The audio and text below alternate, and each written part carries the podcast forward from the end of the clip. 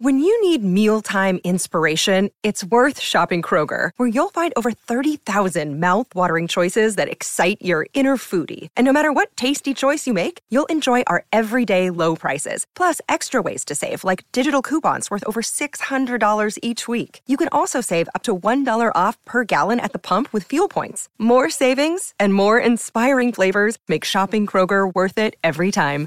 Kroger, fresh for everyone. Fuel restrictions apply. Welcome to Hail Varsity Radio, the voice of Husker Nation. Insight, opinion, expertise, with the biggest and best names talking Nebraska across the state. Join the show on Twitter at Hail Varsity and at Schmitz underscore radio. Call in at 402-466-ESPN or 1-800-825-5865. Here's Chris Schmitz. Welcome to it. Great to be with you on a Thursday. It's Hail Varsity Radio presented by the Nebraska Lottery. Chris Schmidt, Elijah Herbal. More thoughts and more uh, kids, part of the kids, now soon to be college students, part of the 2022 class. Emmett Johnson, five minutes away, the Mr. Football for Minnesota. Great running back uh, in high school, wants to do that here in Lincoln. We'll hear from Emmett shortly. Brian Buschini is going to be uh, a name that you're going to smile about, I think, if you're a Nebraska special teams fan. Or we'll get back on the special teams bandwagon. A tremendous punter from Montana. We're loaded up this hour. Brandon Vogel from Hail Varsity will join us. We'll talk some football with him, but also get the preview tonight for the Final Four Nebraska and Pitt Husker volleyball. Looking to get a date set for Saturday. And then in hour two, Gary Barnett will join us. His take on uh, recruiting on some of the portal options at quarterback. Jeremiah Sirles with us. We'll get Sirles' thoughts on the class and some of the O line question marks.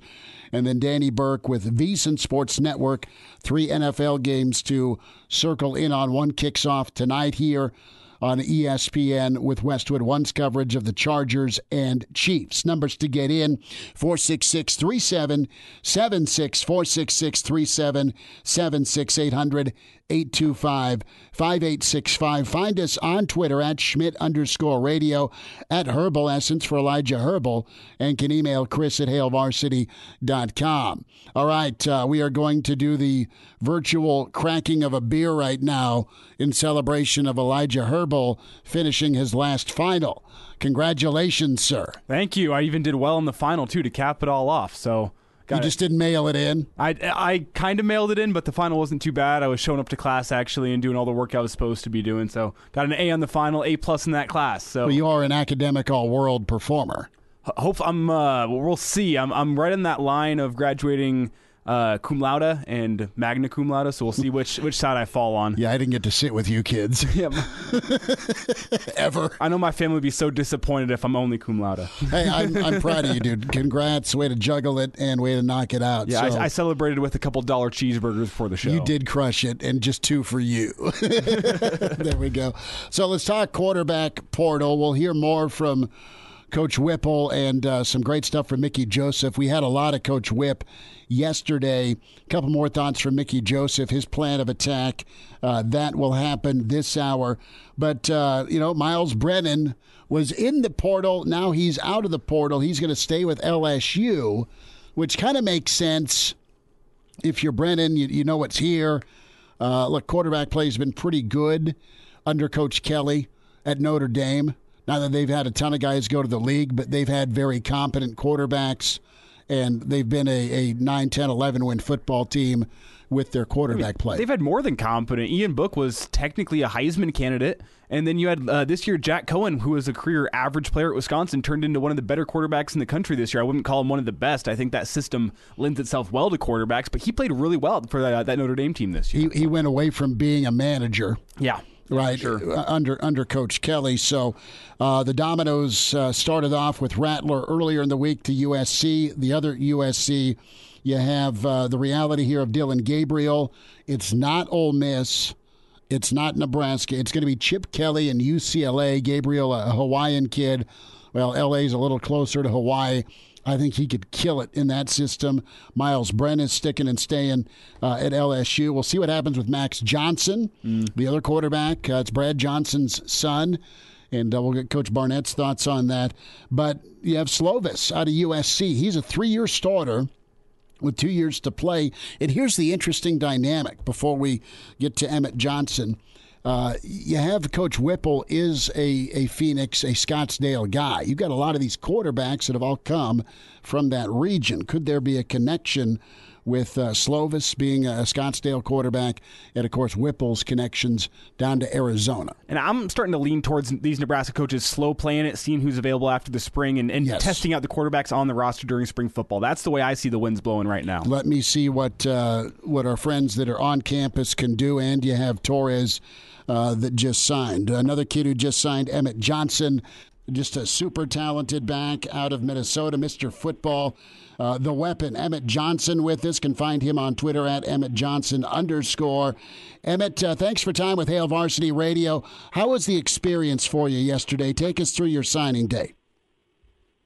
Yeah, uh, the experience was good. You know, I just woke up in the morning and it was a big day for me. Uh, throughout the school day, I was just thinking about the college signing after school and everything, and it was just a fun day to be at school. A lot of people were excited to see where I was going, and and then the signing was after school at three o'clock in our parlor at our school where we hold the other signings usually. And we started it off by having uh, an introduction, and then my family was there with me, up there with me, and and they gave they gave some time for my family to speak, and uh, they spoke about me, and my my coaches spoke about me also, uh, and just um, and then took me through the they took me through the uh, the journey of of how of how I got here and stuff like that, and then I spoke and just uh, gave all my thank yous and talked about how Nebraska was a good fit for me and stuff like that. And then I made the decision, and it was really exciting because everybody was there that's been supporting me throughout uh, the years, and it was just it was a fun day for me. Was it pretty emotional for you and your family? Yeah, I would say it really was emotional. I was trying to hold it in, but it's something I've really worked for as a kid, and to see where I uh, came from and where I am now is it's just crazy. And I just uh, keep thanking God for it because my family's big on faith, and we just keep praying about it. And I've been working so hard for this, and it's just exciting. It means the world to me. Emmett Johnson's with us, uh, running back from Minnesota, Mr. Football in the great state of Minnesota, part of Nebraska's class here, Hail Varsity Radio. Emmett, take us through your perseverance, your story. And uh, the senior year is incredible. Uh, 42 touchdowns, 2,500 yards. Take us uh, through that path, that build up, and then obviously the mm-hmm. payoff. Yeah, so uh, I started playing football at the age of eight uh, at McRae Park, a park here in uh, South Minneapolis, and I fell in love with the game ever since I was eight years old. Uh, my parents are both from Liberia, Africa, and they uh, they're yeah they came here when they're about around my age, around 17, 18, and uh, football is a sport that when I first played, I just fell in love with the excitement of it, and I really wanted to be good at it. So I really spent a lot of time during the off season uh, working on my craft. Uh, me and my brother, we didn't have a lot of, we didn't have like a role model or anybody to look up to. My parents, they weren't, they, they played sports, but they didn't play football and stuff like that. So we just worked out every off season, and I started to realize as I got older, you know, the competition got better. So that's just how much harder I had to work. And as I uh, started playing, I bet I was playing really well, and uh, I just I just kept working. That's all I just kept doing is working. And then I I chose to attend the Academy of Holy Angels, in which I came in my freshman year, and it was really rare for freshmen to play at Holy Angels. So I came in and I worked really hard, and I I made special teams and stuff like that. My freshman year, played a little bit of offense, a little bit of defense, but I didn't really uh, get the amount of playing time I really wanted. But it was a good lesson for me, and just made me work even more harder. And it was a it was a big lesson for me that I took in to that next year. So my sophomore year, I came in and started over a senior at running back. That was my first time starting on varsity for uh, offense, and I I took advantage of it and just showed the hard work I paid off. I think I had had over a thousand rushing yards my sophomore through senior year, but I think I had a thousand two hundred yards that year, and we went really far that year. Lost in the semifinal game against a really tough team and that was that was a really great season for me. But it was another lesson that I, took into my junior year. So junior year we had COVID, uh, which was it was bad, and well we had a we had a half season. We had the blessing to play a half season, and I capitalized on it a lot. I think I had a thousand yards too, also, but it was a half season, so I was on my way to 3,000 yards possibly if I would have kept playing. And we won the section championship and made it to state, but we didn't get to play in that. So that was something too that really is a bummer. But again, I, that same off season, I went to camps and just worked hard, kept working out. And my senior year, I just, I just, it was the best year for me because it was just my my last time playing for Holy Angels, and uh, the harder work I put in just started to expand, and I started to get faster and stronger. I got faster through running track, and that really prepared me for this this senior year season. I really every game I, I had over a, a hundred rushing yards. We played top teams in the state, and I had eight or more eight or more games with four or more touchdowns. So that just shows the hard work I put in, and it's not even just that. I just do whatever it takes for the team to win. I also play defense. If people didn't know that, I play safety on defense, and I had a lot of I was second in tackles from our team, and really just whatever it took to win the game. But that's just my story on how I came up from a young age, and the hard work that I put in really paid off now, and that led to this uh, great season in which I wish we could have won the state championship. But we had a really great season, and me winning the Mr. Football Award just meant everything too, because it's something I dreamed about. And so now I'm here, just made my college decision, and I'm ready to ready for the next chapter. And I'm just going to keep working hard and see what happens for me. Talking with the newest Husker running back, Emmett Johnson, here on Hail Varsity Radio. And, Emmett, for any Husker fans out there who haven't gotten the chance to see you play yet, whether it be in person or, or on tape, is there anyone in the college or NFL that you've tried to model your game after? Someone who you say, yeah, yeah. That, that's how I want to play. I want to be just like that guy. Yeah, uh, growing up, I watched a lot of Adrian Peterson here for the Minnesota Vikings. I watched him play, and people also say I play similar to Reggie Bush.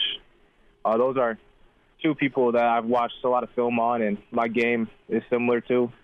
And yeah, I just took I took little notes from his game uh, growing up, and I really I really watched a lot of his games, and I watch his highlight before every one of my like my games, and you can see in the film that the stuff he does in the NFL is similar to the stuff I've been doing in high school. But now to to actually uh, be in high school and beat his uh, rushing rushing record and touchdowns and stuff like that, it just means a lot and just shows the hard work I put in. But yeah, those are people I looked up to, and yeah, that yeah, those are the two people I really looked up to. And uh, outside of just football, I would say uh, Michael Jordan and uh, Larry Fitzgerald are two people I look up to as well, and just how they carry themselves, uh, not just on the football field, but their mentalities. For Jordan, it's his mentality that I take away from him, and just to have that mentality. Same with Kobe, Mamba mentality mm. just trying to um, go out every day and be the best player I could be. And Larry Fitzgerald, he came out of my school also, Holy Angels, and he's somebody that I've spoken to a couple of times, and I just see the way he carries himself now, and it's just it's it's it's a blessing to be in this opportunity and be on this path because uh, hopefully one day I could be just like those those players. So. Emmett, who did you connect with with Nebraska? Uh, take me through Nebraska's yeah. recruitment and how uh, yeah. how it felt like a fit. Yeah, so I've uh, I first talked to Coach Chinander and Coach Brown, Coach Ron Brown, and I came to my first game when you guys played against Iowa, and I just felt loved ever since I, I stepped on the campus. Uh, I got there and I met a lot of the coaches. You know, they showed me around. I got to go on the field before the game, and I just seen the environment, and that's just something I, I would love to play in front of. It was just a really nice environment to be in, and just meeting the players and meeting all the staff and everything. I just felt really loved. Uh, Coach Frost, he just told me about the good things he likes about me, how competitive I am, uh, how much of a leader I am, and that just meant a lot. So, and they they they took the time out of their day to come here to Minnesota and visit me, which is another blessing. And it's just it was the the most love I've been shown. You know, the kid being from Minnesota, uh, Nebraska showed me the most love, and and that's just a place that I, I thought would be perfect for me, and not even just football wise, but academic wise. But the coaches that I really talked to a lot was uh, Coach Brown. I've been in contact with him the most. Uh, he's he's a he's a veteran. You know, he's he's been playing. He's been he played football for a while, and he knows a lot about the game, and he's been around for years. So it would be good to play for a coach like that, who knows what it takes to get to the next level, as well as uh, he's going to tell you if you're doing something wrong, and uh, just give me a lot of advice and help me build as a person. Emmett, do you, do you know who's going to be coaching you? Yeah, so I I I, I think Coach Brown will be the running back coach. I'm not for sure, mm-hmm. but he may be the running back coach. I just met the uh, new Pittsburgh offensive coordinator who came in. Also, uh, it was nice to meet him, and uh, just I just know that their offense is really good at Pittsburgh, and I watched them on them too as well. So I'm really excited for what he has for the offense this year. But I know Coach Brown will be around. He's been around there for a long time, so I don't think he's leaving anytime soon, which is great. So it'll Coach, be fun to play in front of play Coach, for a coach like that. Coach Brown's done a, a great job uh, for decades at Nebraska, whether it be wideouts or, yeah. or running backs. He's really developed yeah. well. Emmett, we'll, we'll wrap with this, and it's been great to to, to meet you. Uh, Emmett Johnson with this uh, Mr. Football in, in, Minnesota at Emmett Johnson underscore on Twitter is where you find him. And uh, a big time back. I just like your combination of, of size and speed. And is that fair to say that it's uh, you're not just kind of a one trick back, but you're you're pretty multiple mm-hmm. with what you bring uh, yeah. in the running game? Yeah, I'm glad that you asked that because uh, that's something that you know I that people see in high school that I've did throughout the years. Is I put on a lot of muscle, and uh, that's I'm gonna have to put on more muscle in college. But I've worked I've worked out a lot, and and I I don't see myself as just a one style back. I can do many uh, different things. Uh, I'm I'm actually a really good route runner. Uh, I can get into space. I can get you the tough yards. I, I just have a tough mentality, so that's something that I'm able to adapt to a lot of different offenses, which is why I'm not really worried going into college because I know that whatever the coach wants me to do, whatever it takes to win, that's what I'm going to do to win the game. So I would say my style of running back is I can do a little bit of everything, which is great, but I'm going to improve on every aspect just to be the best player I can be and help out the team as much as possible to get the win. Do you like uh, between the tackles? Do you like bouncing it? Uh, see, that's that's another thing. I've I've learned to at the next level, you got to get the tough yards. So that's something I've been learning too and doing. But I can do both. I, I would say. Uh, I mean, I like I like making people miss a lot because that's just something that I'm really good at uh, with my cuts. But I've also learned to get the tough yards, and those yards add up. So whatever it takes and whatever a coach needs of me, that's what I'm willing to do. Emmett, best to you. Congrats, and uh, we'll talk again. Thanks for your time today. Yep, thanks for your time too. Uh, thank you. I appreciate it. Hello, listener. Hey, it's Chris Schmidt with Hail Varsity Radio, and I wanted to let you know about a special deal just for listeners of the Hail Varsity Radio Show podcast. We're offering $10 off the annual subscription price of $29.99. That means that you, for less than $20, can get everything we do 10 issues of our monthly magazine, our annual football yearbook, and all the premium content we produce at HailVarsity.com. Just go to HailVarsity.com backslash subscribe and enter in the promo code GBR for $10 off a full year of Hail Varsity. That's hailvarsity.com backslash subscribe, promo code GBR. And we're back. Fellas, think we could listen to the radio listen? On Hail Varsity Radio, presented by the Nebraska Lottery. Yes! That's awesome! Good stuff from Emmett Johnson. Uh, really tremendous young man and excited to be in Lincoln. Brian Buschini, the punter from Montana. Next segment coming up, we say hi to Brandon Vogel is uh, he is already the set, dig, and spike his way to a Final Four. At Brandon L. Vogel on Twitter, his book "Dream Like a Champion" with John Cook, and at Brandon L. Vogel on Twitter. Vogue's big night tonight. We'll get some thoughts on football and recruiting and portal quarterback and all that good stuff in a moment, but. Let's dive right in, man. Uh, Nebraska able to, to whack Texas. That's always sweet. Now you carry it over. And here is Pitt. It's an all Big Ten VACC challenge right? Uh, what are your what are your initial thoughts here, just on this season's journey before we talk about tonight's matchup? Yeah, pretty pretty impressive in terms of the season's journey to to to get to this point. I know Coach Cook yesterday in Columbus kind of expressed the opposite of that, saying ah, he didn't know if he did it right, if you know he kind of pulled the right levers and pushed the right buttons with all of the, the lineup experimentation. But fact of the matter is, they still got here. So from the outside, it looks pretty impressive to me. And, you know, it, it's kind of interesting how, you, how it sets up. You've got number one in the Big Ten versus number one in the ACC on on one side of the bracket, and then number two in the Big Ten and number two in the Big or the ACC on Nebraska's side of the bracket. So all of the teams Nebraska potentially would have faced in, the Final Four probably would have been a matchup of their offense against Nebraska's defense. And this game against Pittsburgh tonight, it's no different. Brandon Vogel's with us, Hail Varsity Radio. Huskers and Pitt tonight on ESPN. The uh, national semifinal, Pitt number three, Nebraska. I'm air quoting here, the 10 seed, but uh, they've really come together. Uh, John Cook said Wednesday, a little deja vu here when it comes to 2016, right? Uh, with uh, the run they've put together. And uh, Coach Cook has these guys peaking, gals peaking so well right now with freshmen and seniors, and it's a wonderful mesh. Is experience going to be the decider tonight? Pitt's really good. Pitt's also new to this. Yeah, I think it, I think it could be, and I think that's something that definitely plays in Nebraska's favor. Um, you've got, you know, I mean, a good portion of Nebraska's team is young. A good portion of Nebraska's team is in their first year. But I still think you get get to lean on somebody like Lauren Stivrins, somebody like Nicklin Hames, somebody certainly like John Cook, where they've been here, they expect to be here, and that should provide a benefit. Um, we'll see. You know, once you get into a match and you get into the kind of the, the flow of things and how things go, all that may be out the window. But just Nebraska having been here before I think gives them a little bit of a leg up against a, a Pitt team that's very good. It's not to take anything away from them.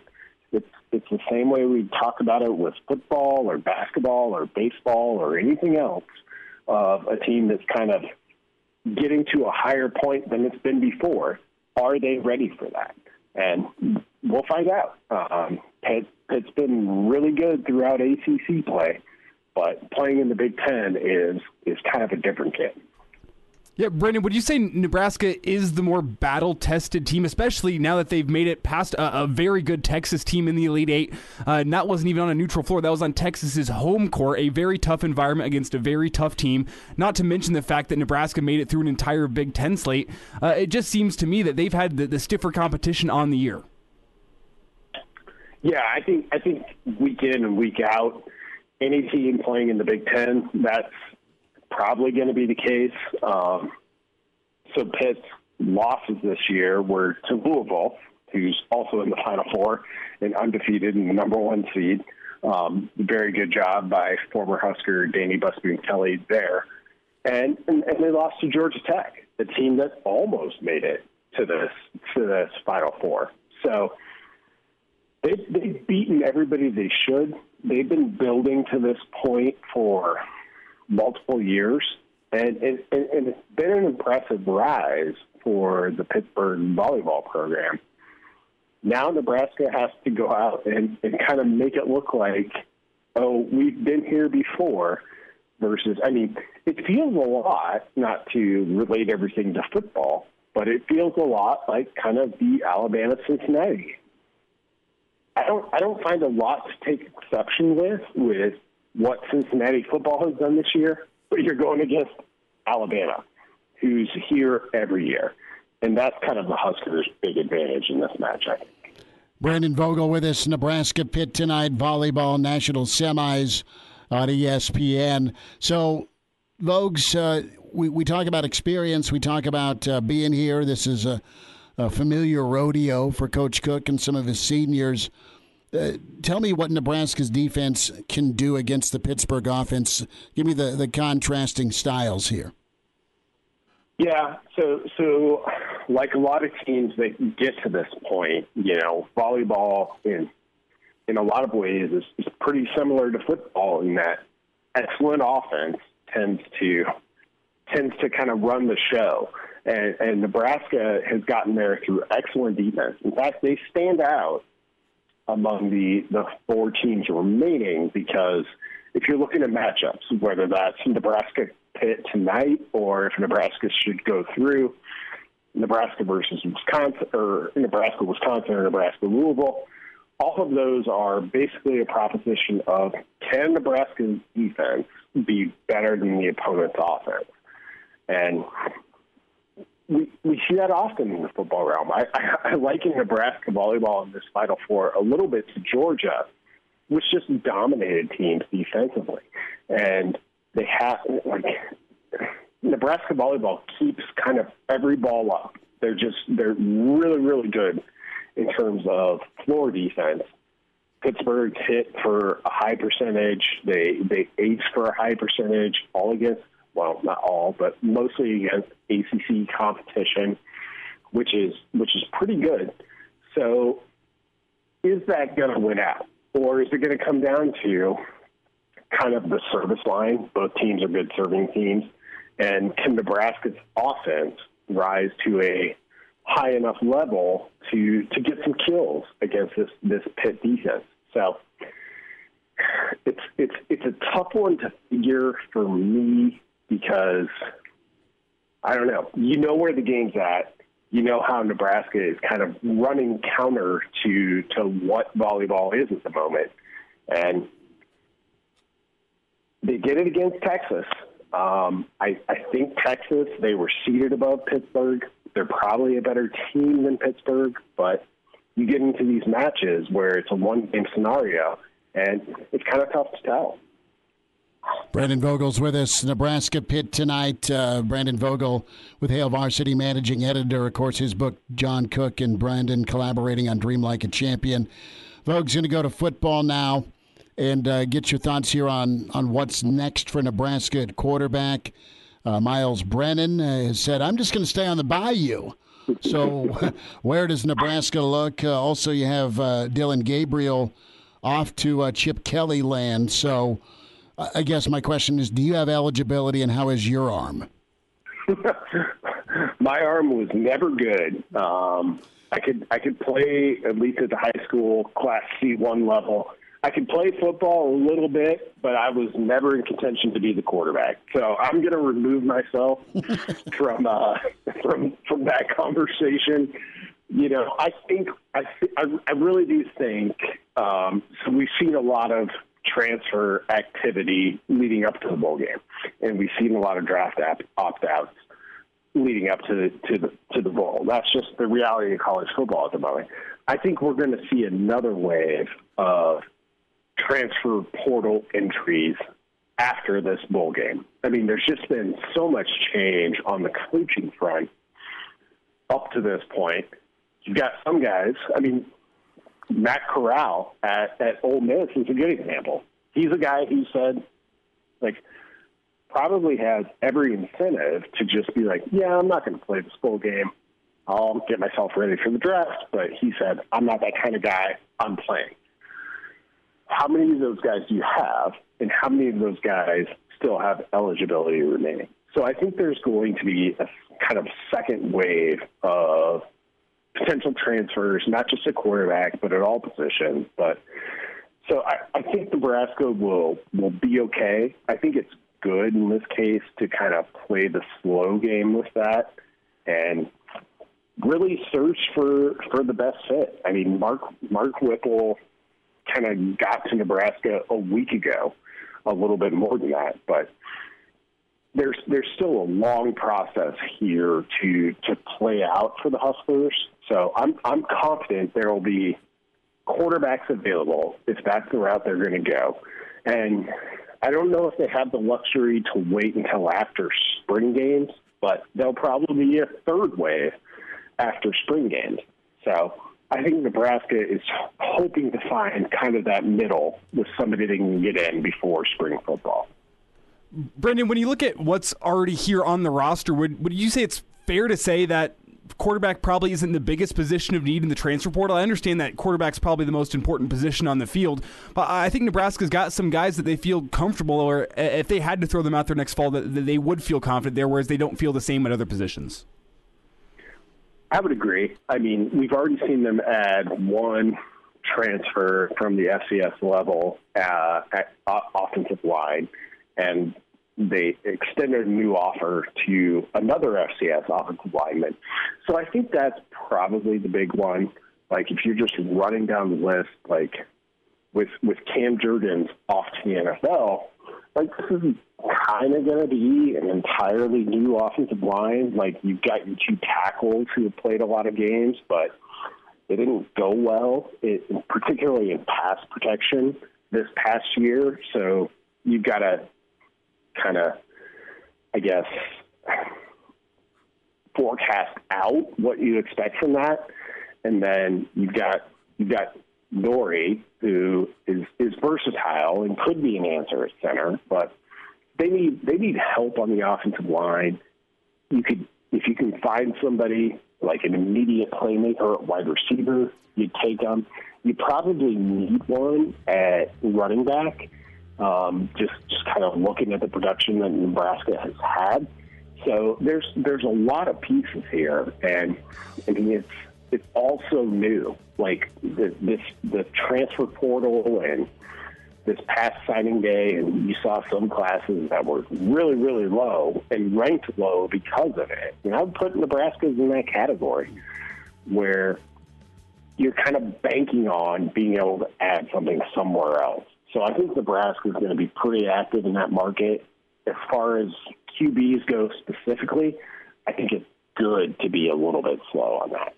Brandon Vogel with us from Hail Varsity. Vogues will get caught up on Saturday. Thanks for the insight today, bud. Yes, thank you. Hello, listener. This is Brandon Vogel, managing editor of Hail Varsity, and I wanted to let you know about a special deal just for listeners of the Hail Varsity Radio Show podcast. We're offering $10 off the annual subscription price of $29.99. That means that you, for less than $20, can get everything we produce 10 issues of our monthly magazine our annual football yearbook, and all of the premium content we produce at hailvarsity.com. Just go to hailvarsity.com slash subscribe and enter the promo code GBR for $10 off a full year of Hail Varsity. That's hailvarsity.com slash subscribe, promo code GBR. And now. And now, back to Hail Varsity Radio. Back into it, it's Hail Varsity Radio, presented by the Nebraska Lottery. Chris Schmidt, Elijah Herbal, and Nebraska's done a good job recruiting this 2021 cycle uh, in the high schools and the JUCOs, and of course the portal. We head to Montana. Brian Buschini uh, joins us, uh, standout punter. Brian, thanks for taking time with Hail Varsity. How's your day? Uh, doing well, and just uh, out doing some shopping with my wife, and we're packing up the house one last time before we uh, head out. And, getting excited for our move to Lincoln that we have coming up. So I got to ask, um, are you helpful or in the way? And I know what category I'm in when it came to moving. Oh, I'm I'm definitely in the way. I'm I just kind of sit in the back, and she tells me move this here or move that there, and that, that's that's a yes, ma'am, and I'll get it done. there we go, Brian. Take us through uh, this opportunity with Nebraska. Incredible success with the Grizz, of course, uh, with what you did. I mean, 28 kicks of 50 plus yards. You pinned 30 inside the 20. That's a long field for someone to travel. Uh, so your skills well documented. How did Nebraska end up on your radar, and vice versa? I know how I know how you ended up on Nebraska's. They need uh, they need better better kicking game, uh, and you've you've obviously proven that in your career. Yeah, so um, I entered the portal Monday morning, and within an hour, I had a text received from uh, Trent Mosbacher, and um, he kind of introduced himself and introduced uh, the coaches, and then we hopped on a FaceTime and talked with Coach Frost and all them, and um, you know they kind of introduced me to Nebraska, a little bit about what it was about, and then we hung up, and Kelly and I uh, kind of started to talk about it before. Uh, I decided to transfer. We kind of had a checklist of things we were looking for in a place we were going, and you know, off the bat, we uh, right after that first call, we were like, okay, that checks off a lot of things we're looking for. That, that sounds great, but we are going to keep our options open for a little bit and see what else I got. And then we got back in contact with the coaches about midday and had a long call. It went really well, and they kind of really laid out a good life plan and what, what our lives would look like there. And you know, throughout the day, I received other interests, but never never really received anything that would interest me anywhere near as much as Nebraska did. And um, you know, we called the coaches back that evening after several hours of talking about it, and um, I just we couldn't think of a place we'd rather go than Lincoln, and it seemed to fit everything perfectly, and it's just been a wonderful experience. And new. we made the decision to commit super easy. Tell me, what's the the top thing that you saw about Nebraska that really stood out to you and made you go, "Yeah, that's going to be the place for me"? Uh, I think the the love and the support the coaches showed. Um, they really did a good job of facilitating our needs, and they just went out of their way to make us feel welcomed and make us feel special. And um, you know, I had a couple of requests on things that I was hoping to find, and you know they were able to meet those and far exceed them, and it just meant a lot to me. And uh, my wife and I are just ever grateful to them for that. Uh, Nebraska punter Brian Buschini with us here on Hail Varsity Radio, transferring in from Montana. What was important for you on that checklist? You mentioned you had some things that were, were important. You hit portal, and everyone's going to come running, and especially with your skill set. So tell me what was kind of one, two, or three on that list that, that you needed to, to have met. Yeah, I think the first thing we, Kelly and I were looking for was a safe area to buy a house because that was one of our goals. And – kind of a safe town with obviously the real estate in Lincoln is very strong, and uh, that was kind of checklist number one. And Coach Busch was able to really help us out with that. And then the second one was uh, kind of just looking for a program where um, I'd be able to go train for a little bit each summer with my coaches down in Birmingham because Coach Mike McCabe and Coach uh, Matt Thompson really have helped me a ton through uh, through my career, and being able to connect with those guys again each summer was something pretty important to me. And you know, the main decision and reason why I decided to transfer was to pursue my dreams of always playing at a huge, huge level school, like 90,000 FBS kind of school. And, um, you know, Nebraska's fan base is second to none. And it was just, it was truly, truly a blessing to receive an offer and see all the support that came in. And being able to follow in the footsteps of a man like Sam Koch really just shows me that I have the opportunity to go to a place that's super special and storied with its specialists, and being able to follow in those footsteps is, was a big thing for me as well. What was your first impression of Coach Busch? Bill Busch been a lot of spots. Uh, second time back at Nebraska, and uh, he has done an amazing job on the recruiting trail and also on the sidelines. Uh, what was your interactions like with him? It was absolutely wonderful. He's a super nice man. He cares truly about who I am and Kelly is, his people outside of football, and he's gone out of his way and above and beyond to facilitate our needs and to connect us with people out there in Lincoln. And you know, we've been on the phone a ton, and it's just been really, really special to see. And um, you know, this process has gone so smoothly because of him. And I've looked into a lot of the special team stats that they had when he was their coordinator back around 2005, and um, you know, it meant, meant a lot that they uh, had some really good units back then, and I, I really hope that and I think that we'll be able to get those special teams units back up to where they were. So, what made you a fan of Sam Koch? I know you, you mentioned uh, Sam. Uh, we're big fans of Sam as well. Have you been able to connect with him? And then, what what sticks out about Sam's career to you?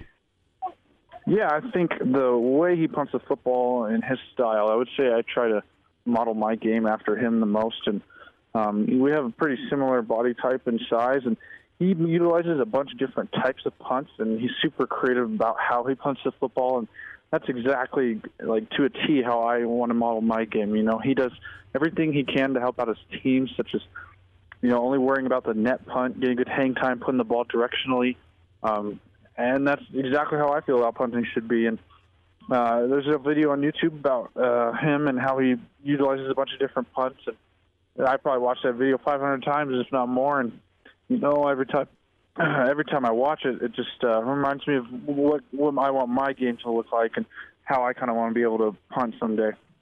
Tell me, I assume you know the staff top thing because I've seen. I think I've seen that video too, where he says exactly how many punts he has in his arsenal. How many is it?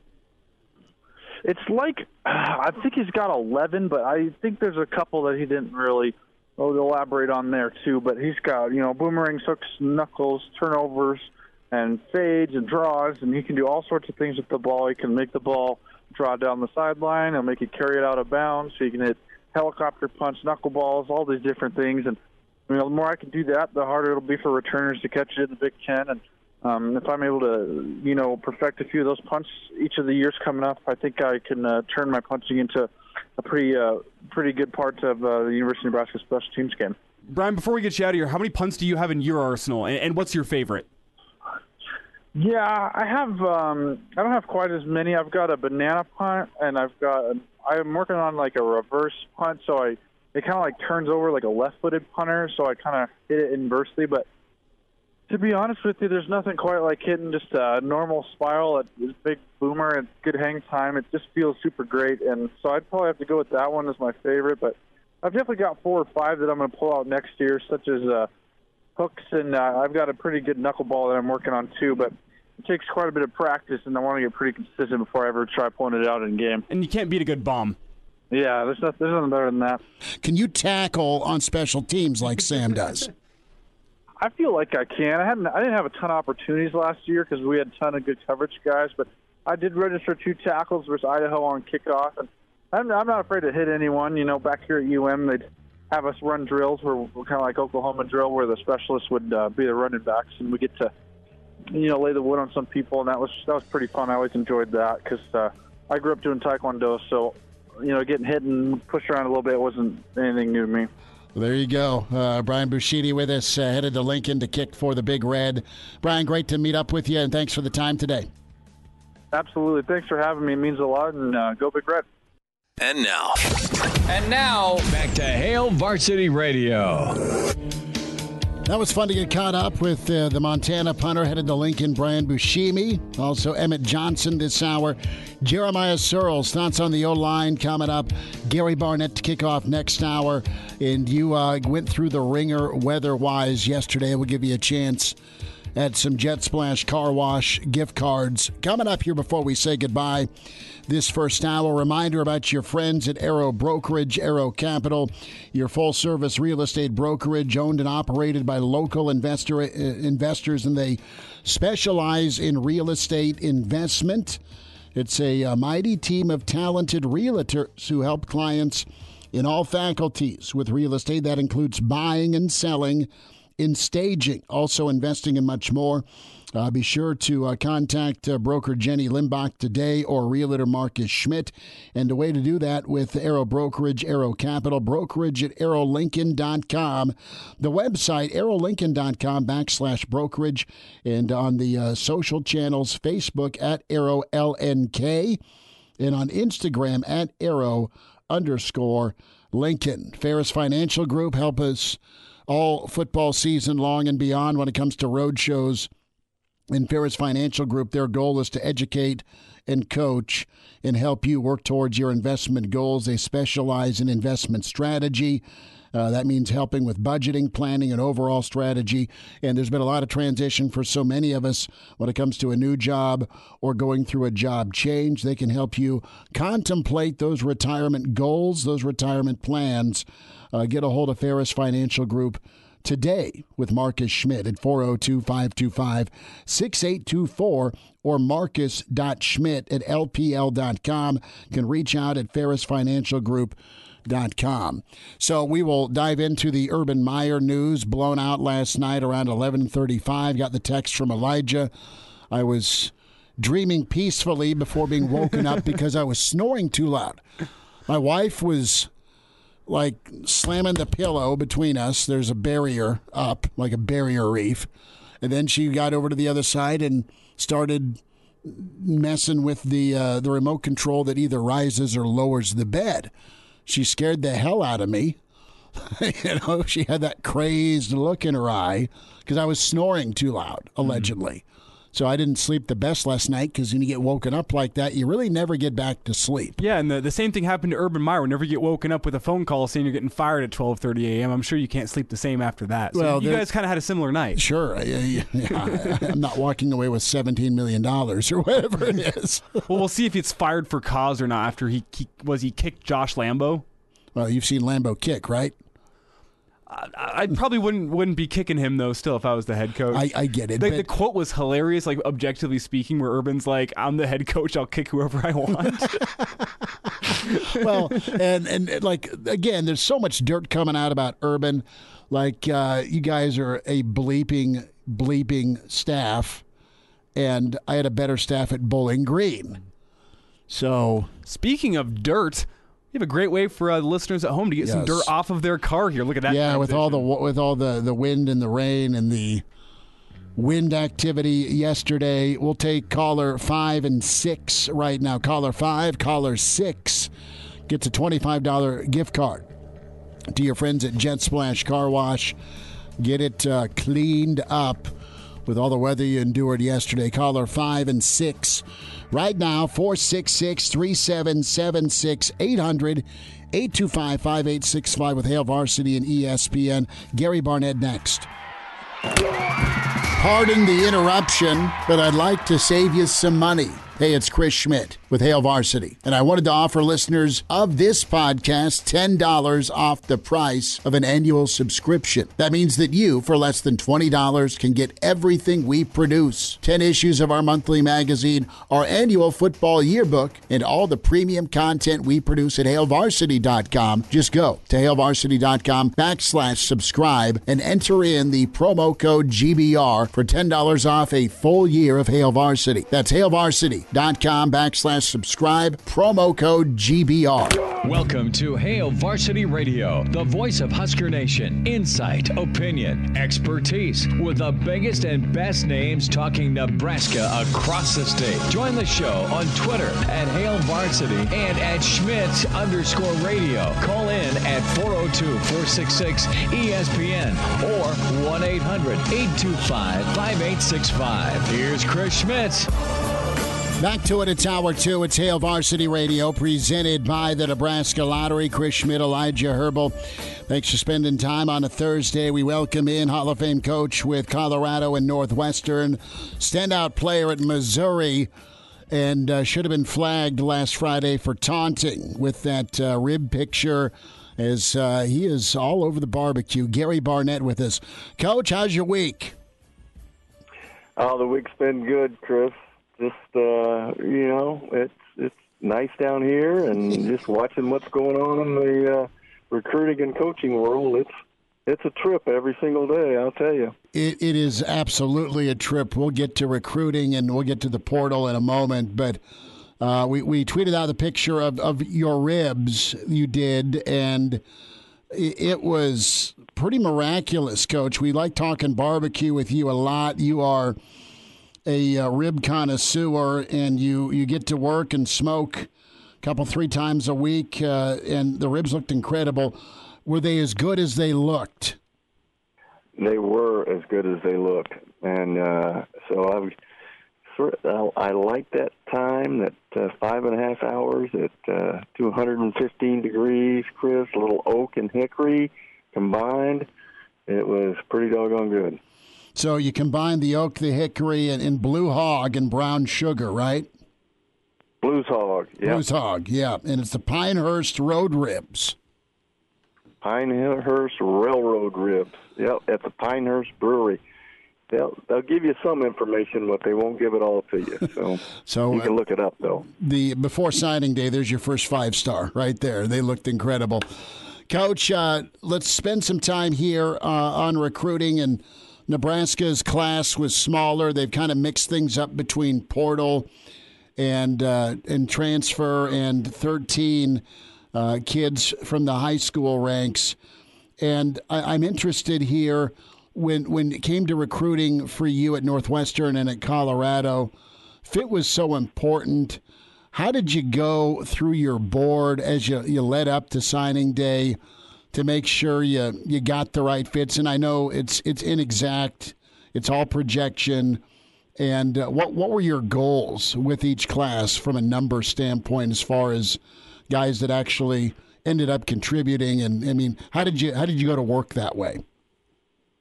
Well, every year you've got different holes that you have to fill, and you know some year you may need to sign eight or nine offensive linemen. Some year you may need to sign two quarterbacks. Some years you have to sign three or four running backs. But, you know, you wanted to get a little bit of everything. But before the season starts, you sort of set your goals uh, on what it is you need to do. Now, that changes as the year goes on, obviously. But um, you, you sort of set not rigid parameters, but you set some parameters to how many in each position you're going to take and um, there's times in which you'll go over. There's times in which you'll go under. Uh, but at this point in time, it's important to know you're not finished. You know, you really, you really just got the first wave in, and there's a lot of recruiting time left. And now that the portal gives you gives you so many more options than was ever there before, the next I think the next four weeks are probably uh, just as important as the what's gone on this whole year so far to get the guys that you signed yesterday. So it's uh, it's changed a little bit, but um, you, you know how many guys you have to have at each position in order to practice, and and you're you're always looking at, at a course getting the best players you can get, but you also have to be able to practice, and that means um, you know, you need to take so many offensive linemen, and you may have to take a guy that's a little less of an offensive lineman than you could have taken at, at, a, at a position like a linebacker because you've got to be able to practice. And that's always critical. Gary Barnett's with us on Hail Varsity Radio.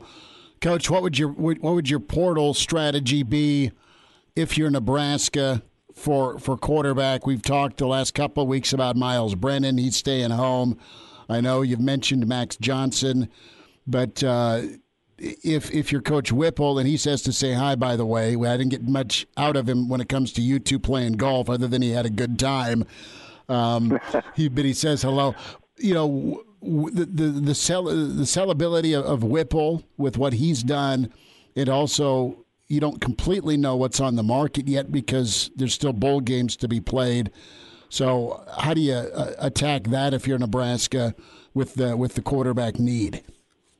Well, you you start thinning it out. You don't necessarily you haven't re- necessarily decided on who it is, but uh, again, recruitability is an issue.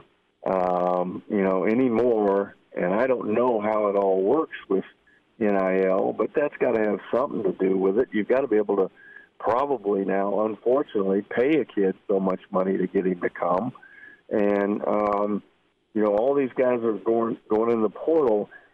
As a quarterback, you're probably you're gonna you're gonna land. You're gonna find a spot. Some of these other positions aren't going to find some spots. I'm telling you. But as a quarterback, because it's so critical, that position these days uh, if you've had any success at all, uh, and you put yourself in the portal, you're, you're, there's no question you're going to find a place.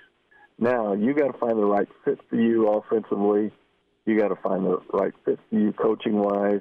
You got to find the right fit for you, perhaps with with the amount of NIL money that you may be able to attract. So it's getting complicated, and you have to have a staff that is pretty much just dedicated to that piece of it. And uh, it means you have to increase the size of your staff. Uh, and you know, you you got to. Everybody's going to have to figure out how to do this. And um, there's there is no roadmap for it. Coach, uh, what's your take on Slovis? Slovis is an interesting guy. Um, where did I read? He's, he's, his girlfriend plays soccer somewhere um, uh, in the Midwest, I think.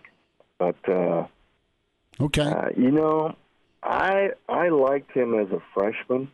I really did. I didn't see him out of high school. He's one of the many quarterbacks that come out of Arizona here.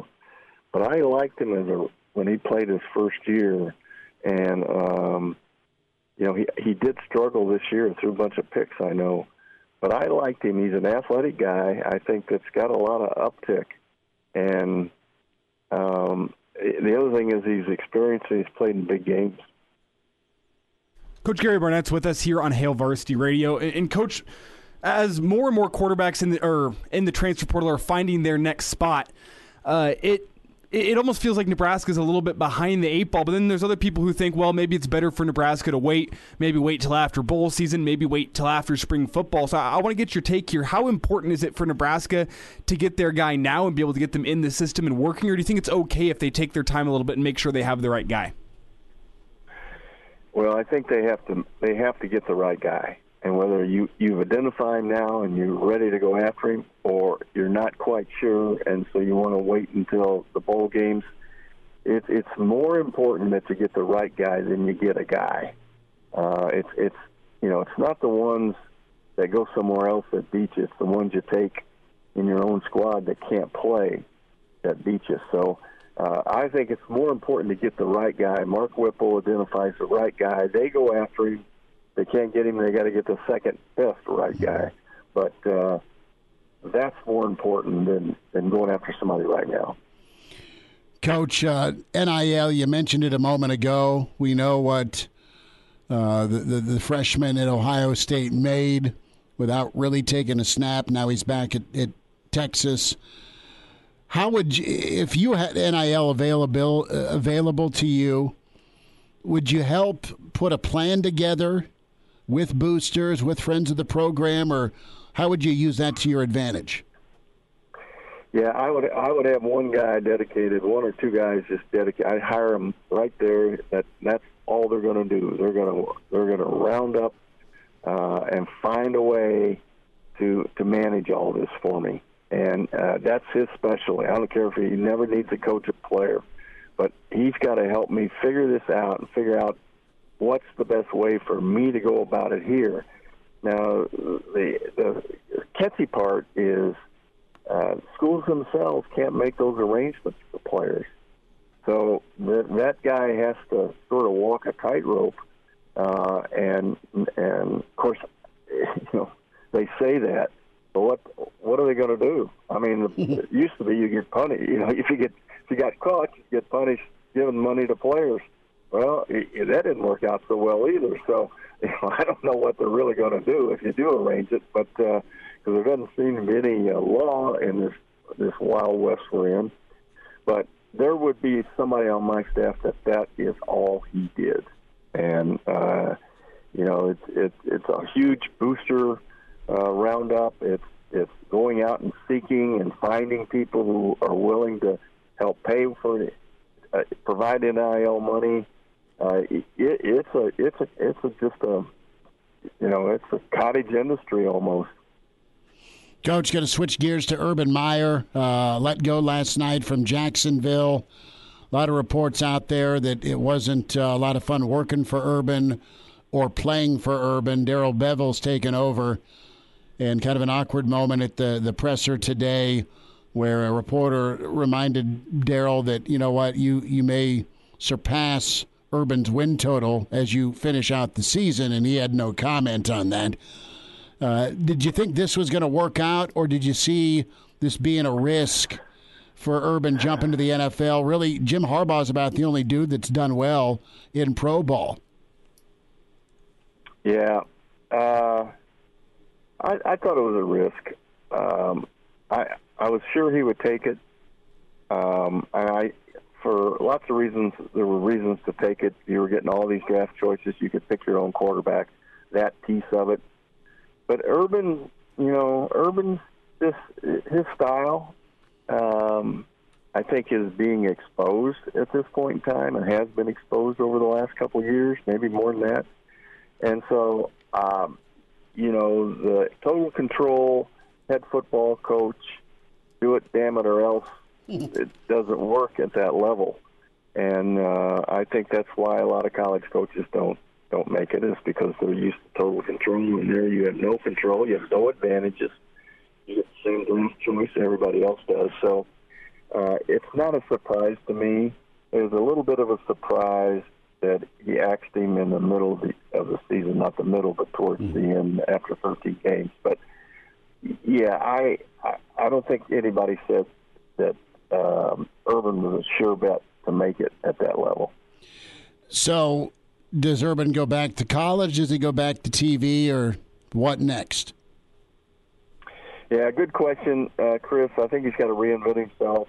I don't think he go. I don't think he'll go back as a college coach.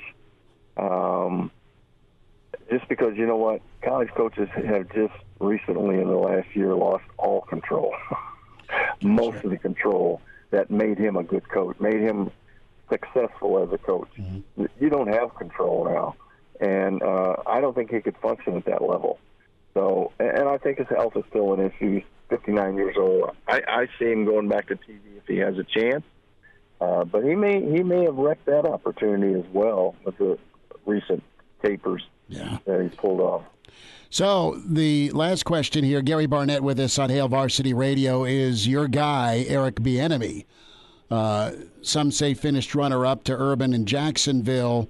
You've got a quarterback like Trevor Lawrence. We know what Bieniemy's done, and Andy, Andy Reid with Mahomes and KC. Do you think Jacksonville is that a job you want to you want a job, but is Jacksonville too big a mess? What, what's your feel here on Bieniemy's next move? Well, I think that uh, when you want a job, you uh, you just go. You, you have enough faith in yourself that you can go turn it around. Uh, this the thing Eric would have to look at there is that how many coaches have they gone through? I mean, how many uh, directors of operation? How many? Uh, you know, Coughlin was let go. I mean, look at all the guys that have been let go there. I mean, it's it's it looks to me like it's the Jets, but down south. oh wow! did you ever have a shot at going pro? I did. Really? Tell me that. What happened? Well, I had two two really nice opportunities, but in the end, um, it wasn't me, and mm-hmm. I knew it. I knew it wasn't going to be me, and I had found myself when I when I got a chance to coach college age kids. Um, that was as much fun as I ever wanted to have, and that was I knew that's my that was my niche, and I think one of the things that happens to many of us is the old Peter principle. We promote we promote ourselves to a position of incompetence. Mm. And I think that happens to many of us. And so I didn't necessarily always want to coach the best players in in in the world. Um, I wanted to work with with young people, 18 to 22. That's really what my niche was. And fortunately, I knew enough football where I could coach football. But I really wanted to to work with youngsters as an educator. Mm. And that wasn't going to happen anymore if I went in the NFL. Mm. And I just never had a big interest in doing it. Coach, thanks for sharing that. You have a, a great rest sure. of your weekend. And hey, that was uh, fun to get caught up, Coach. We'll, uh, we'll get some bowl picks from you here next week before the holiday. Sounds great, Chris. Good being with you. Thanks, Coach. You take care. Gary Barnett with us yep, here on Hail Varsity. Appreciate his time and perspective. Jeremiah Searle will talk some O line with us next. Pardon the interruption, but I'd like to save you some money. I'm Brandon Vogel, managing editor of Hail Varsity, and I wanted to offer listeners of this podcast $10 off the price of an annual subscription. That means that you, for less than $20, can get everything we produce 10 issues of our monthly magazine, our annual football yearbook, and all premium content we produce at hailvarsity.com. Just go to hailvarsity.com slash subscribe and enter the promo code GBR for $10 off a full year of Hail Varsity. That's hailvarsity.com slash subscribe, promo code GBR. He's in his 30s, but sounds like he was born with a stogie in one hand and a brew in the other. Now, say my name. It's Schmitty on Hail Varsity Radio. I got the body of a taut, preteen Swedish boy. Back into it at Hail city Radio, presented by the Nebraska Lottery. Our favorite sideline man, uh, standout NFLer, great Husker, Jeremiah Sirles, with us, who apparently doesn't like going sleeveless in December when you're not playing ball. Sirles, you're whining about this weather. How are you? I'm good, man, but I got geese flying over my house because there's not a cloud in the sky and it seems like a March day. And I just want to shoot things in the face when hunting season's hunting season. but this weather's just atrocious, dude. I mean, not even a dusting of snow before Christmas. Yesterday was a nice balmy spring day with a nice thunder shower. I mean, it's just unbelievable. How's the uh, family trampoline? It's it's in pieces. It looks like someone picked it up and crumpled it up and then threw it back down. So I had it ratchet strapped down, but it just it popped one of the ratchet straps out of the ground. so Jeez. there's a lot of cleaning up going around on my street this uh, today wow, what a storm. And then I felt like I blinked and it was over. So, all being said, I, I think it's good that it was quick. It did better time on the interstate than you. That's how fast the storm was. So, yes, this so, is true. Sirles, what do you think of the recruiting class? It, it was fun to get a chance to do that signing day deal with the Huskers.com yesterday and, and check them out. And I really love uh, Andorf coming out of Minnesota, that big tight end. I think he's fits that tight end room so perfectly with the departure of Allen, but you got Vokolek, Fidone, big bodies in that tight end room now. That's a big one. The one thing that like, you could say is I looked and noticed that no, not a ton of O linemen in this recruiting class, and I think that's because we're going to go and really hit the portal hard for O linemen. I mean, it's great to rebuild with young guys. We need an immediate impact on that offensive line right now with some key positions. I think we're going to make a big portal jump there, but I really like Victor out of Orlando. I think he's going to be a really nice big receiver. You see, he does a lot of YAC after me yards after the catch. In high school, they use him on bubble screens. They use him on a lot of things. So excited to see what he's be able to get here and do. And then you got Gould, and that's probably the most ready to play corner coming into this class. And so I think that really with the staff and how quickly the staff got put together and the ability to put together this recruiting class, I'm pretty impressed with some of these guys coming in. What, what's your take on Kevin Williams? We talked to him yesterday. He's an Omaha North guy.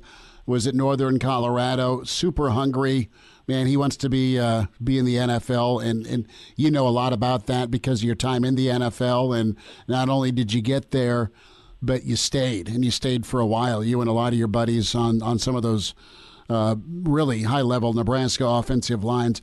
I love his attitude, but I think there's some talent there, and, and you know way better than I do film wise on on what you see. And Williams could be a pretty big asset at guard. Yeah, I mean when you when you're talking about you're losing Matt Sichterman, who's a starting guard, you now lose Cam Jurgens, so someone's gonna have to step into that center role. Your your the your interior three is really much a question mark again. And uh, when you can bring a guy in that's got some playing experience, it's got a big body, big frame. You know, I think he needs to play a little faster with his hands, but overall, I think he can be an upgrade. I think he can develop um, again, it's a good test for Donovan Raiola too. Hey, how does he develop guys? How does he bring guys into the next level? I mean, we have a lot to see from him, and I'm excited. I got a chance to chat with him a little bit yesterday, and excited to see what his plan is for the offensive line room and how he plans on helping getting those young guys developed in the right way. But I really think that Kevin's a guy that can come in and make an immediate impact as well. Jeremiah Sirles with us on Hail Varsity Radio, sideline man for Nebraska, Husker standout, longtime NFLer at Sirles71 underscore HSKR. It's where you follow him on Twitter. Sirles, what's your reaction to Cam Jurgens? Uh, did Cam reach out for advice at all to, to you or some, some of your peers? Or, hey, uh, time is time. It's time for him to go make some, some dollars. Yeah, he, we, him and I chatted a little bit. I think he chatted with a lot of people around the program. I'm sure Greg Austin. I'm sure the, he put his name into the committee to see where he'd come back. And ultimately, for Cam, I think it came down to a couple things. One, he's played four years of football. Uh, he's been here for four years already. Started three years. I think number two, this is the first season he's finished completely healthy. And you want to go into the NFL off of a healthy season. It's really hard to try and get drafted or break into a camp if you're coming off an injury from the previous season. And he's never finished a full year until this year. And he put it all together this year. I mean, he played some really good football this year. He was able to put together his best year physically, mentally, and I think the last factor of it was the departure of Adrian Martinez. I think the center quarterback connection is pretty special. And when you lose your quarterback and you know you're going to be dealing with a new quarterback and a new offensive coordinator and a new O line coach, there's just a lot of factors that go into it. And the name of the game is getting into the NFL as quickly as you can, so you can try and get to that second contract as quickly as you can while you're still a young man. Um, because when you turn 30 in the NFL, you're a dinosaur. So you're trying to you're trying to reach your your peak as quickly as possible. So I think ultimately Cam made the best decision for himself and his family. What do you see from him at the next level? He's a center. Um, I think some people might try him at guard, but I mean, if you want to compare him to someone, and, and the NFL loves comparisons, right? Like I can already see it now. He he gets drafted, and Todd McShay pulls up. Well, this looks just like Kelsey from the Eagles, right? I mean, mm-hmm. he, it's just exactly his type of style of play, and so that's going to make him. And this is the way people don't understand. Like, well, he's a third round pick. It's like, well, he's a projected third round, but that means that he's a right fit still has to be there for him. He's not an offensive lineman that everybody's going to want, right? Like he's not a Tennessee Titans downhill 330 pounder double teamer. He's a zone scheme center that can be really athletic, reaching nose guards, getting up on linebackers, a la the Philadelphia Eagles, a la the Minnesota Vikings. Um, there's a lot of teams that he fits really well on, but there's also some teams that he doesn't fit well on, and that's just the nature of the beast in the NFL. Jeremiah Sirles with us, a few minutes, Hail Varsity Radio. Sirles, let's talk uh, about Donovan Raiola. Had a chance to sit with him a little bit, as did you yesterday. He's super um, to the point, is the way I'll say it. Uh, with you know when when you're talking to him, and I, I think he's uh, real cerebral. All that being said, man, I think he's going to be uh, a pretty good voice for those linemen, and, and I think fundamentals are a, B, and C for him. That's what he loves, and, and I think he'll connect. You tell me, what was your takeaway with uh, with Donovan? Yeah, I, I think you nailed it on the head there, Schmidt. I think a lot of what he wants to do is building guys from the ground up. Um, he wants to focus on, in my opinion, he, he he didn't call it this, but I call it the big five, right? It's your eyes, your your stance, your eyes, your hips, your hands, your feet, and your mentality. And I think that when you really look at all that stuff, it's what makes a great lineman. It's what makes really good to average lineman great. And he's going to start from the ground up. And when you look at this room, it's full of developmental guys. With the departure of Cam Jurgens, I mean, there's not a guy in that room that I would say is NFL ready. And that's the ultimate goal, right? You want to make sure you want to try and get all your guys a chance to be NFL ready because if you have NFL ready offensive linemen, then you're going to have really talented college offensive lines. So coming from the NFL with him, he has the experience. He's worked with a lot of O line coaches in the NFL. He's played in the NFL. He knows exactly what he's looking for, and he knows exactly what he's going to get out of these guys. And there's going to be a little bit of a coming in and establishing the culture of what his room's going to be, and that's going to be hard for some guys. Other guys will adapt well to it. But ultimately, I'm excited for him, and I think he's going to do a really nice job tough, disciplined, athletic. I mean, that's what he wants and needs from his offensive lineman. He was asked yesterday about, you know, what's the number one thing with an offensive line? And he just kind of stared and he wasn't making a deadpan joke. It was staying on sides. I mean, he was, he, he, has reviewed some things, but it's also a clean slate type deal. And Sirles, give me a look here for the spring. I mean, what, what what do you think he's working with, and what do you think is still kind of missing? And, and I know we're still a ways away yet from from even winter conditioning, but there are guys that are still here that have played some ball. Yeah, I mean the the biggest thing that he's going to want to get is first of all, he's going to have to figure out the run scheme that Whipple's, Frost, and him are all going to want to put together, right? Mm-hmm. I mean, that's going to be really important of establishing those type of blocks, establishing is there we a zone, are we a power, what are we?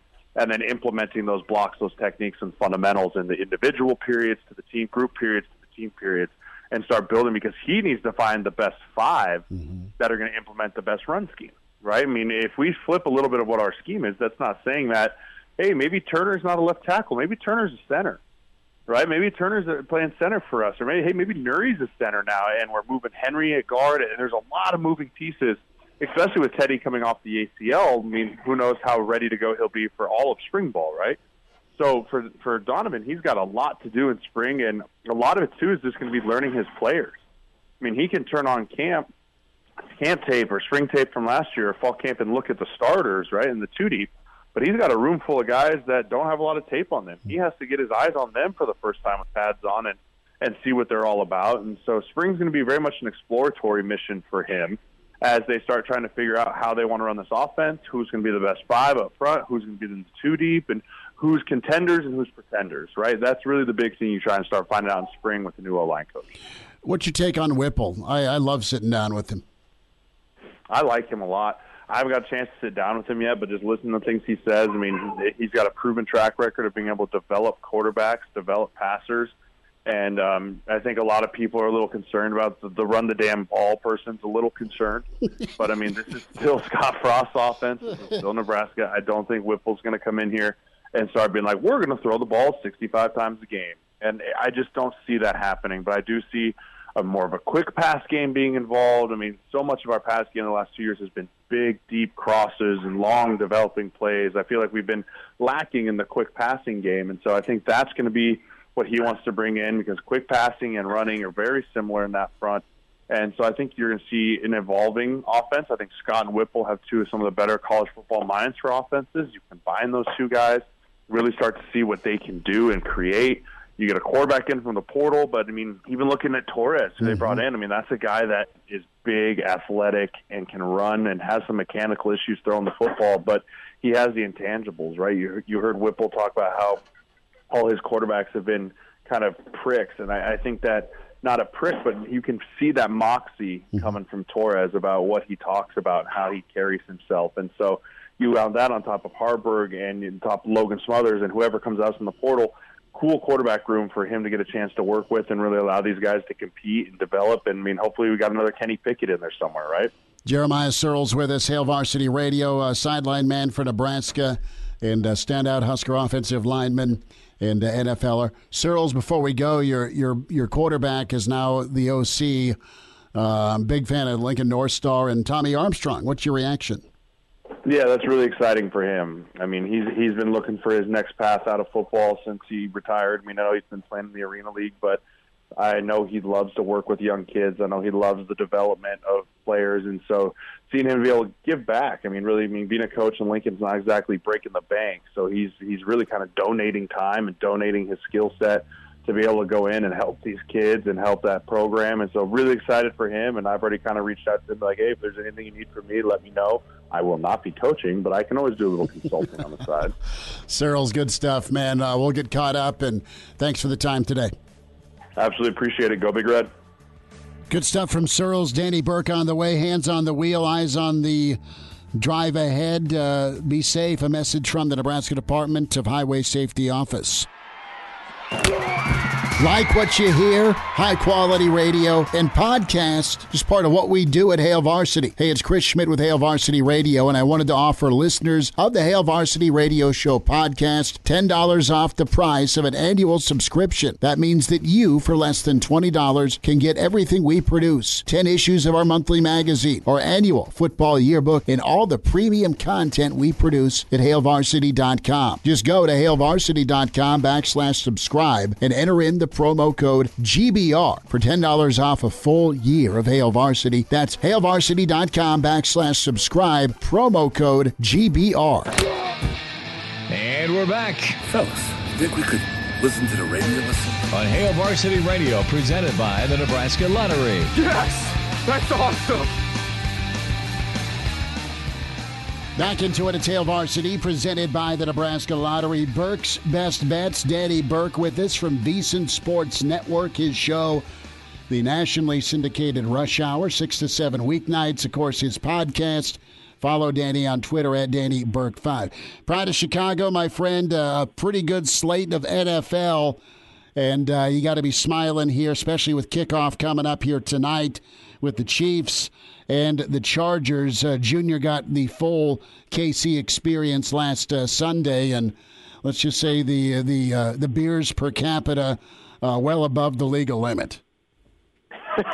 Look, I saw those pictures, Schmitty. It looked like a blast. I was jealous you making your way down to Arrowhead. And look, speaking of which, how about Kansas City? They're on a roll right now, and there were talks of them missing the playoffs. What about a month ago, maybe more? But their defense has turned it around. It seems like they've kind of gone back to what they've done best offensively.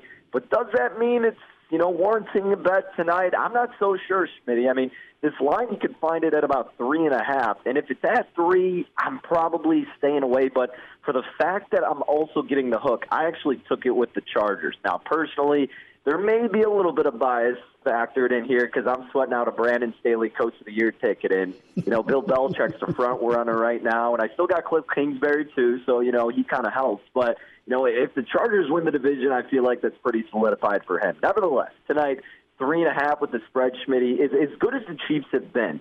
You know, it's a division opponent. It's familiar. It's a revenge spot. But that first game happened so far away in the past, what, like week three or something like that, that I feel like this could be an aberration to that. Now, yes, the Chiefs could, of course, win, but that's why the hook becomes so crucial. And both teams are a little bit banged up, having COVID issues.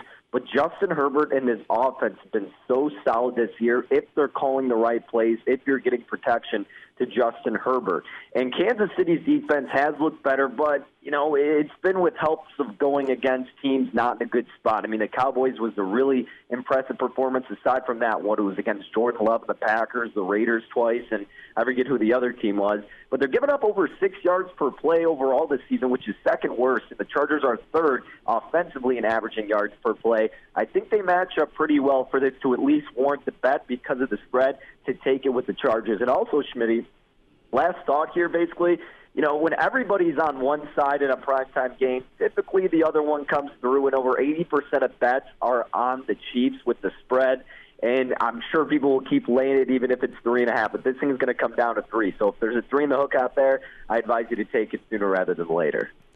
Danny, based on everything you said there, how do you feel about the over 54 points? To me, it felt a little bit inflated uh, based on a little recency bias, what the Chiefs went and did to the uh, the Raiders last week. Uh, but also Thursday night football, not typically known for a lot of defense. Well, just 54 points. Uh, if I had to get your read, it sounds like you'd be taking the over. Well, so that was my original thought, but I like what you said, and pretty much what I would say. At this point, it's kind of inflated because this thing opened up, you know, around the 50 mark, and then it's just been going up and up and up. But at this point, it's gotten so out of hand that there's probably going to be some buyback on this under. And kind of like you said, too, I mean, primetime games, they, oddly enough, they started off this year cashing a lot of overs, but typically they're great under spots because everybody watching the public wise always wants to hammer the over, and typically the public ain't hitting their bet.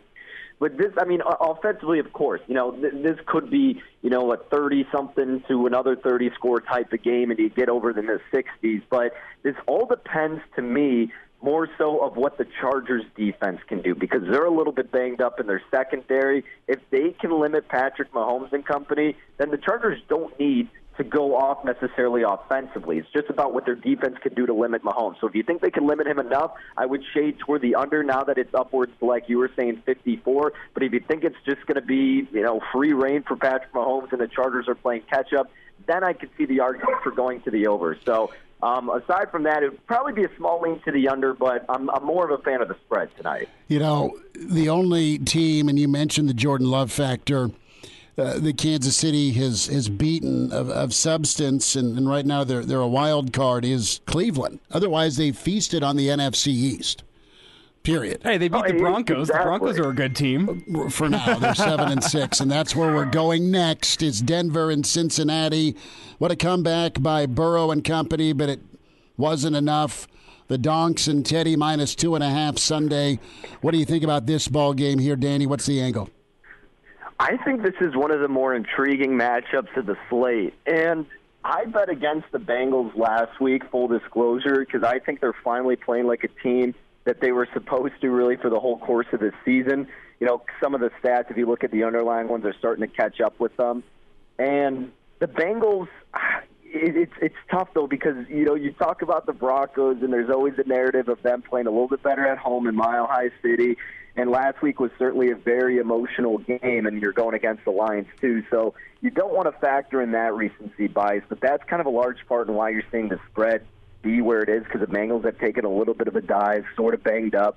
I think your best, I, I, I guess I got two angles. My first one that I did was betting the total under 44 and a half. Both teams really like to run the ball.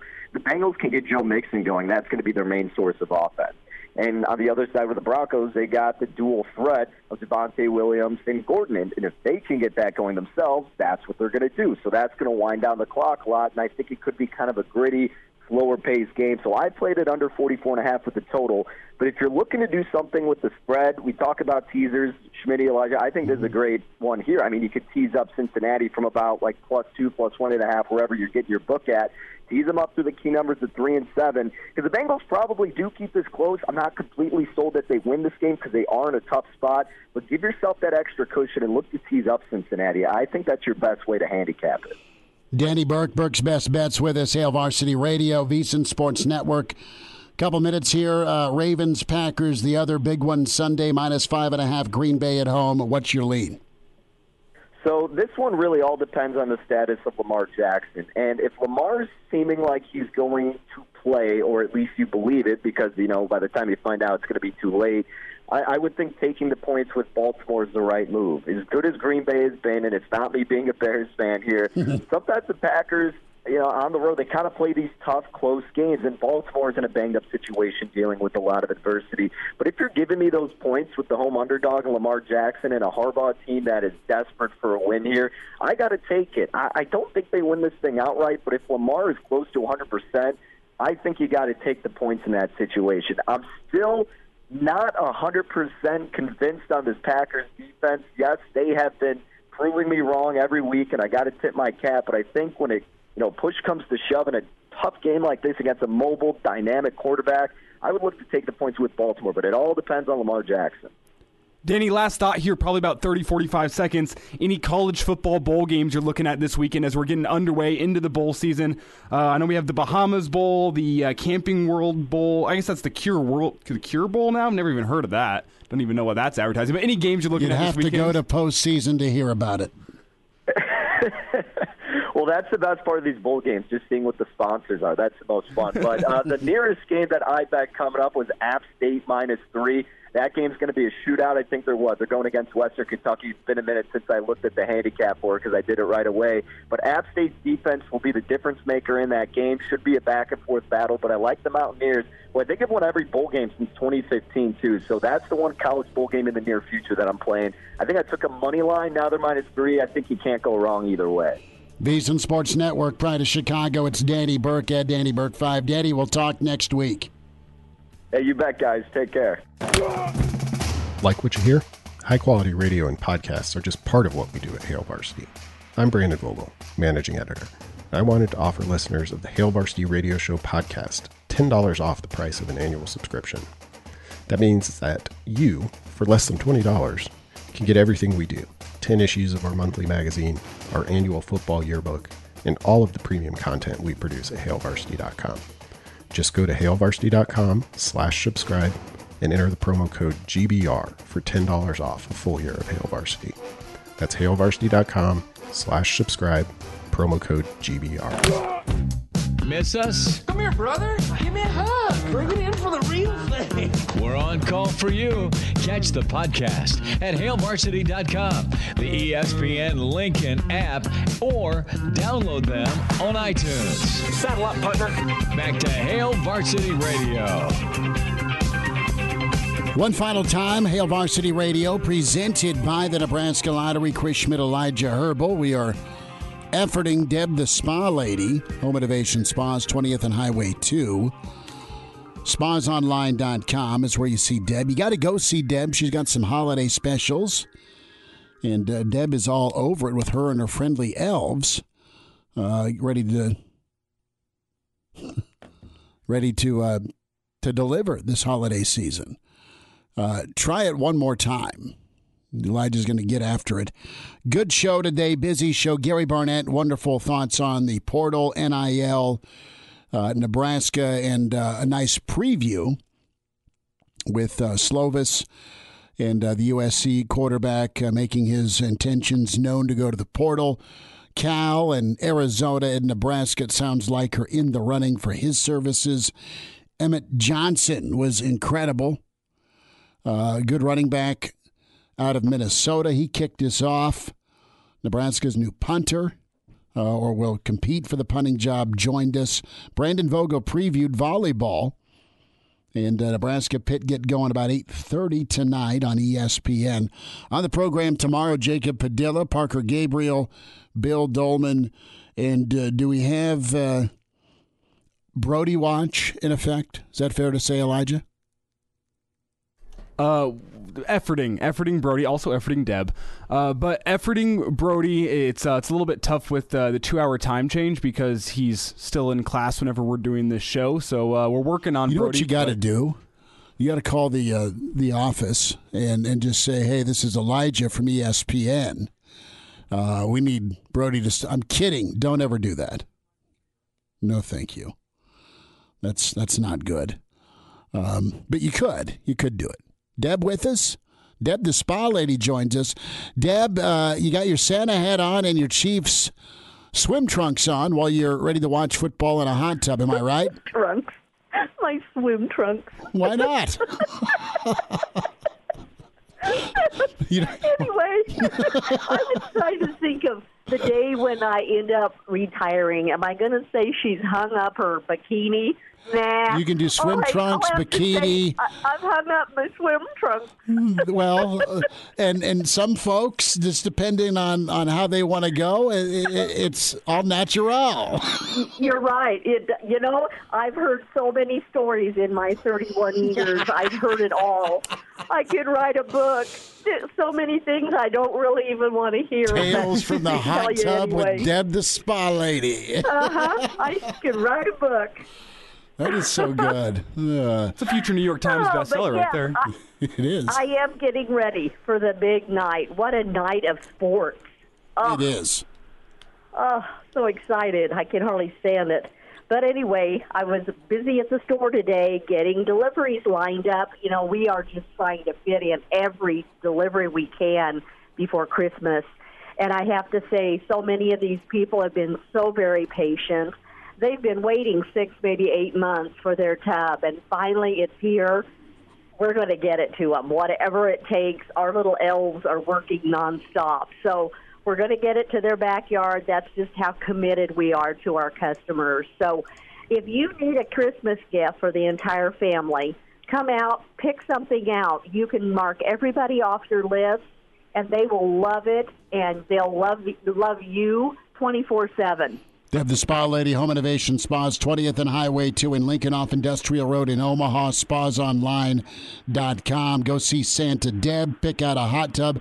Deb, real quick, hours of operation, folks can come pick out that Christmas gift.